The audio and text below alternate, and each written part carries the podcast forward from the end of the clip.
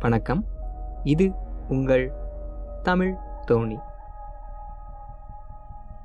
பதிமூன்று வயதில் படிப்பு போச்சு. வீட்டில் ஏழ்மை. தொடர்ந்து பல நாட்களாக பசி. வேலை தேடி தேடி அழுத்து போச்சு. ஒரு நாள் பசியால் மயக்கமடைந்து ஒரு நாடக கொட்டகை வாசலில் சொருகும் கண்களுடன் அமர்ந்திருந்தான் அந்த சிறுவன். ஒரு பணக்காரர் குதிரையில் நாடகம் பார்க்க வந்தார்.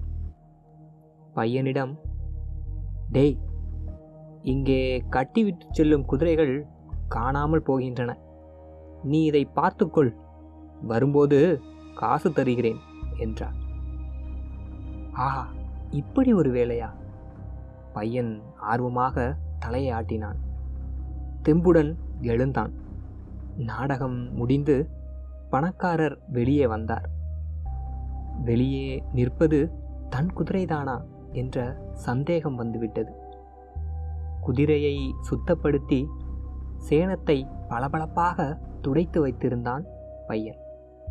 சற்று அதிகமாக பணத்தை அவனிடம் நீட்டினார் பணக்காரர். சில்லறை கிடைக்குமென நினைத்தவனின் கையில் பணம். மகிழ்ந்தான். மறுநாள் நாடகம் பார்க்க வந்த மற்றவர்களும் குதிரையை அவனிடம் ஒப்படைக்க அவற்றையும் பாதுகாத்து சுத்தப்படுத்தி கொடுத்தான். வருமானம் பெருகவே குதிரை லாயமே அமைத்து உதவிக்கு வேலைக்கு ஆள் அமர்த்தி முதலாளியாகிவிட்டான். அதோடு விட்டானா?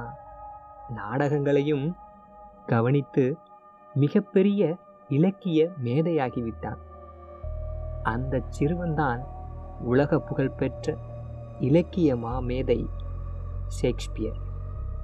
மனிதர்களுக்கு எப்போது வேண்டுமானாலும் நல்ல நேரம் வரும். வருகிற சந்தர்ப்பத்தை மட்டும் கெட்டியாக பிடித்து கொண்டால் குதிரைக்காரனும் குபேரனாகி விடுவான். நன்றி.